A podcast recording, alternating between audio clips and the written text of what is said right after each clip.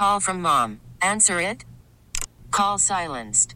Instacart knows nothing gets between you and the game. That's why they make ordering from your couch easy.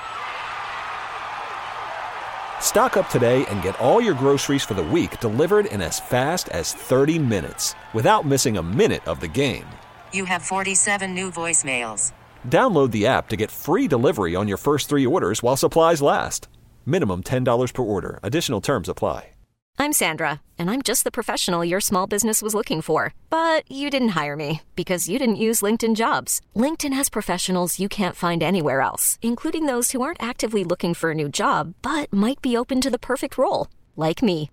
In a given month, over 70% of LinkedIn users don't visit other leading job sites. So if you're not looking on LinkedIn, you'll miss out on great candidates like Sandra. Start hiring professionals like a professional. Post your free job on linkedin.com slash recommend today. Chris Herrington joins me now. Chris, what are we listening to? It's, uh, Ice Cold Ice by the 1980s St. Paul, Minnesota band Husker Du, who knows what they speak of, or knew what they speak of, spoke of. I don't know. It's about ice.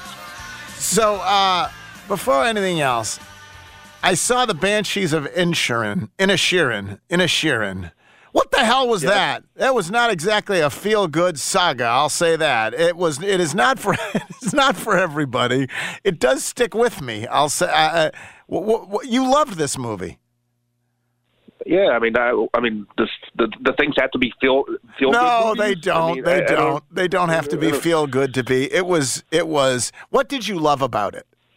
and nothing's for everybody. I, I, I think, you know, it, it is sort of a hard movie. It, there, there's something sort of ineffable about it. I do think that's true.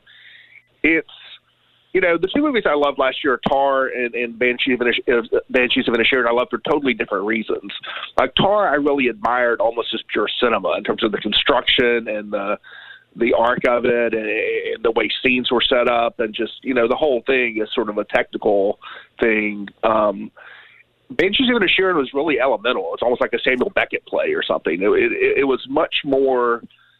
It was less like a spectacle you were watching than a thing about sort of being alive in the world and sort of, you know, that that core tension between between you know that that that argument that they have about you know being remembered for what you accomplished versus just being a good person Right. and sort of the tension between those things and just just sort of fragility of that friendship there was something very elemental and very moving about it i thought Yeah, I did wonder if there was some metaphor that I was missing of the Irish Civil, but I don't think. I think it was mostly just about them and this world and this universe, and um, and I gather if I had known anything about the director, I wouldn't have been surprised by the by the spirit of this film. Is that right?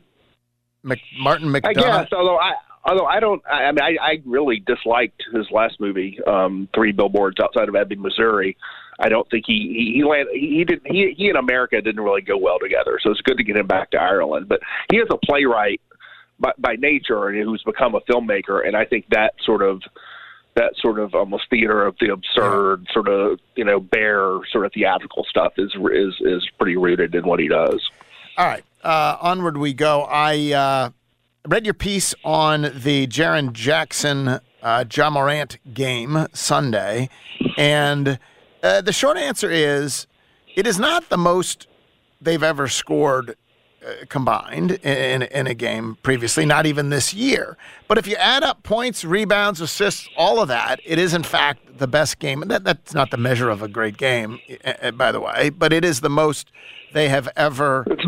Go ahead. More of a measure of a great game than just scoring points. Yeah, it is. Um, yeah. You know, in, ter- in terms of total production, in terms of total production in a win, in terms of total production that also includes a, a triple double and a five block game, like you know, and and needing every bit of what they had Yeah. to pull out a game, I, I think it was probably the best Yeah. the best combined game they played. And then one of the points you make is that it was it was not just them on the court together. It was them playing together, particularly on offense, in a way that they often do not. Um, and particularly, I mean, you pointed out that Jaren, eleven of his twelve buckets were assisted, and that is not always the case. He's a lot of time he's scoring. You know, he's trying to do stuff in isolation. I don't know what it. You, you've, it's a sort of theme you've talked about for a long time that they're they have these two their two best players don't always necessarily play well together. Yeah, or or don't. I mean, there's. It's not just that is I think true, but it's also they don't play. They don't play together a lot. Right. Both in terms of actually splitting up. Like you know, they're in the starting lineup together, but the way that their rotations work, when they break up their starting lineup, they tend to keep um, Ja Morant and Steven Adams together a lot, and that'll and then they'll have Desmond Bane and Jaren Jackson together, and they'll sort of anchoring different lineups with other bench players involved. And so th- they are not a combo that they keep together a lot during games the way they do, say, Ja Morant and Steven Adams. And then when they are on the floor, Jared is not a great screener, but he is a valuable spacer. And so it makes sense to have the other big setting the screen with Ja Morant, who's better at screening, and then Jaren have them create space when the where's the other big, whether it's Brandon Clarke or Steven Adams, can't do that. And so the way their team is structured, you know that that I think I think when when they drafted Ja Morant, the, the idea of the two man game, Ja Jaren two man game being the the core of your offense, that's never really materialized um, for good reasons and bad reasons, but that's that's not really the function.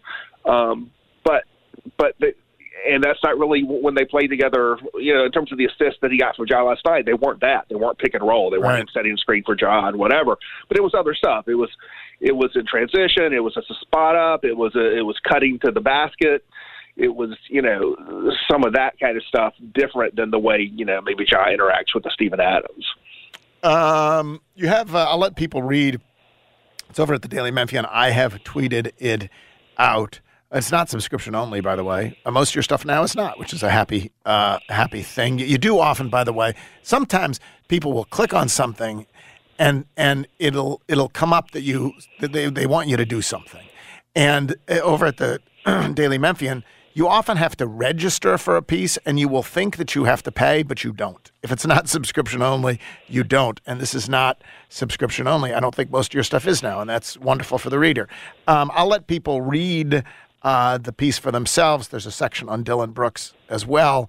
But in your four things I liked about the Grizzlies this weekend section of the column, you had Steven Adams playing Family Feud.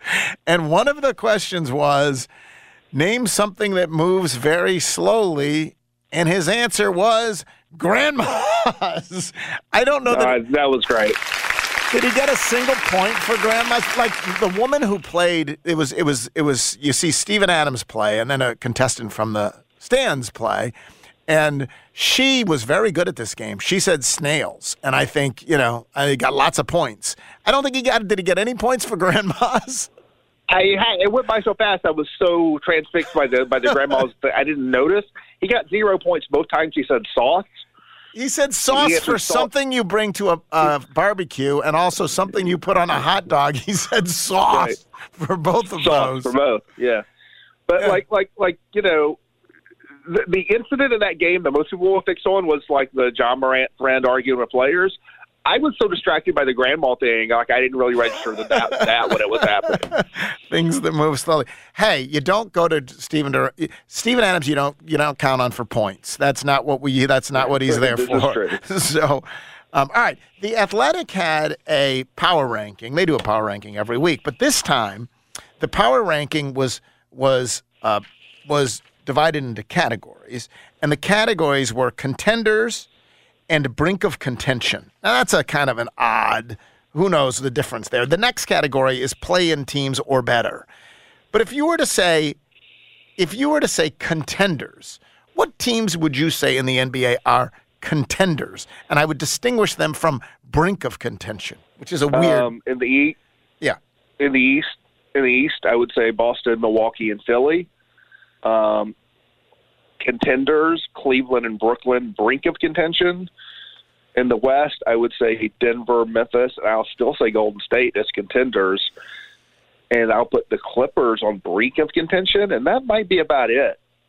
Well, you you so what they did was the East is that you you uh, they did Sixers, Bucks, Celtics were the contenders in the East, and that's who you would have had as well, right?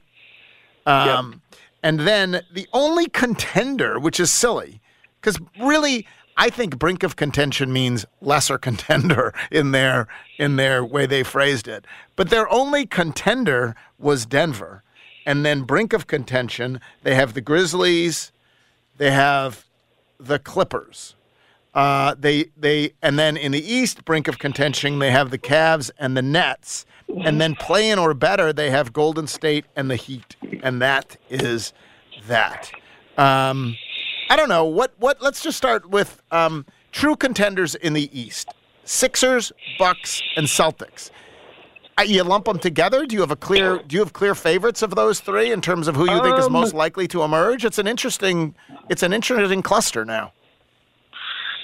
I mean, I guess I would put them in the order they are in the standings at the moment, which is Celtics, Bucks, Sixers.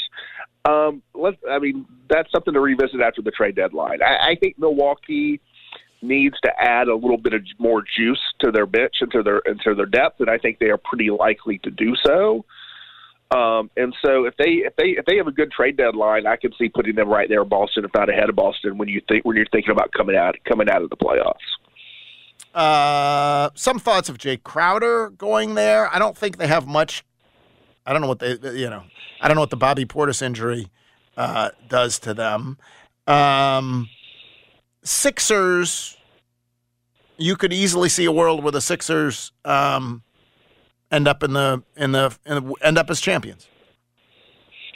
Yeah, the thing about the Sixers, I mean, the Sixers were my preseason pick to have the best record in the league this year, regular Yeah. season, and th- that has not been the case. Although they're creeping up on it at this point. I mean, they, they they've won they've won eight of their last ten, and they're they're now three games back. They have the fourth best record in the league. They're only three games out of the best record in the league. So, like, they could end up with the best record in the league. I didn't pick them to come out of the playoffs because I when I just start about playoff basketball, I worry about the perimeter defense that they have relative to what Milwaukee has and relative to what Boston has, and that's why I see them as less of a playoff kind of team than the Celtics or the Bucks. But I, you know, it wouldn't shock me if they came out. You know, we we, we could have a Joel Embiid, Nikola Jokic, like you know, Right. battle of the big men, like like NBA Finals. That wouldn't be a shock. Uh, okay, so then turning to the West, they have Denver as the only quote unquote contender, and then Grizzlies and Clippers, but not Warriors, as brink of contention. Your thoughts? Yeah, I, I to me it's hard to it's somewhat hard to separate out Clippers and Warriors, except I do in that the Warriors have already done this. They did it this spring, and so when you think about teams that are muddling through the regular season, but what if they get right in the postseason? Both those teams have the potential to get right in the postseason. They, they've got the, the the in terms of their inner cores, they have the inner cores of teams that could get right and blow through the playoffs if they stay right. But the Warriors have actually done it um, with that core, and so I, I I have to give the Warriors the edge over the Clippers. Although you know you could argue that either way.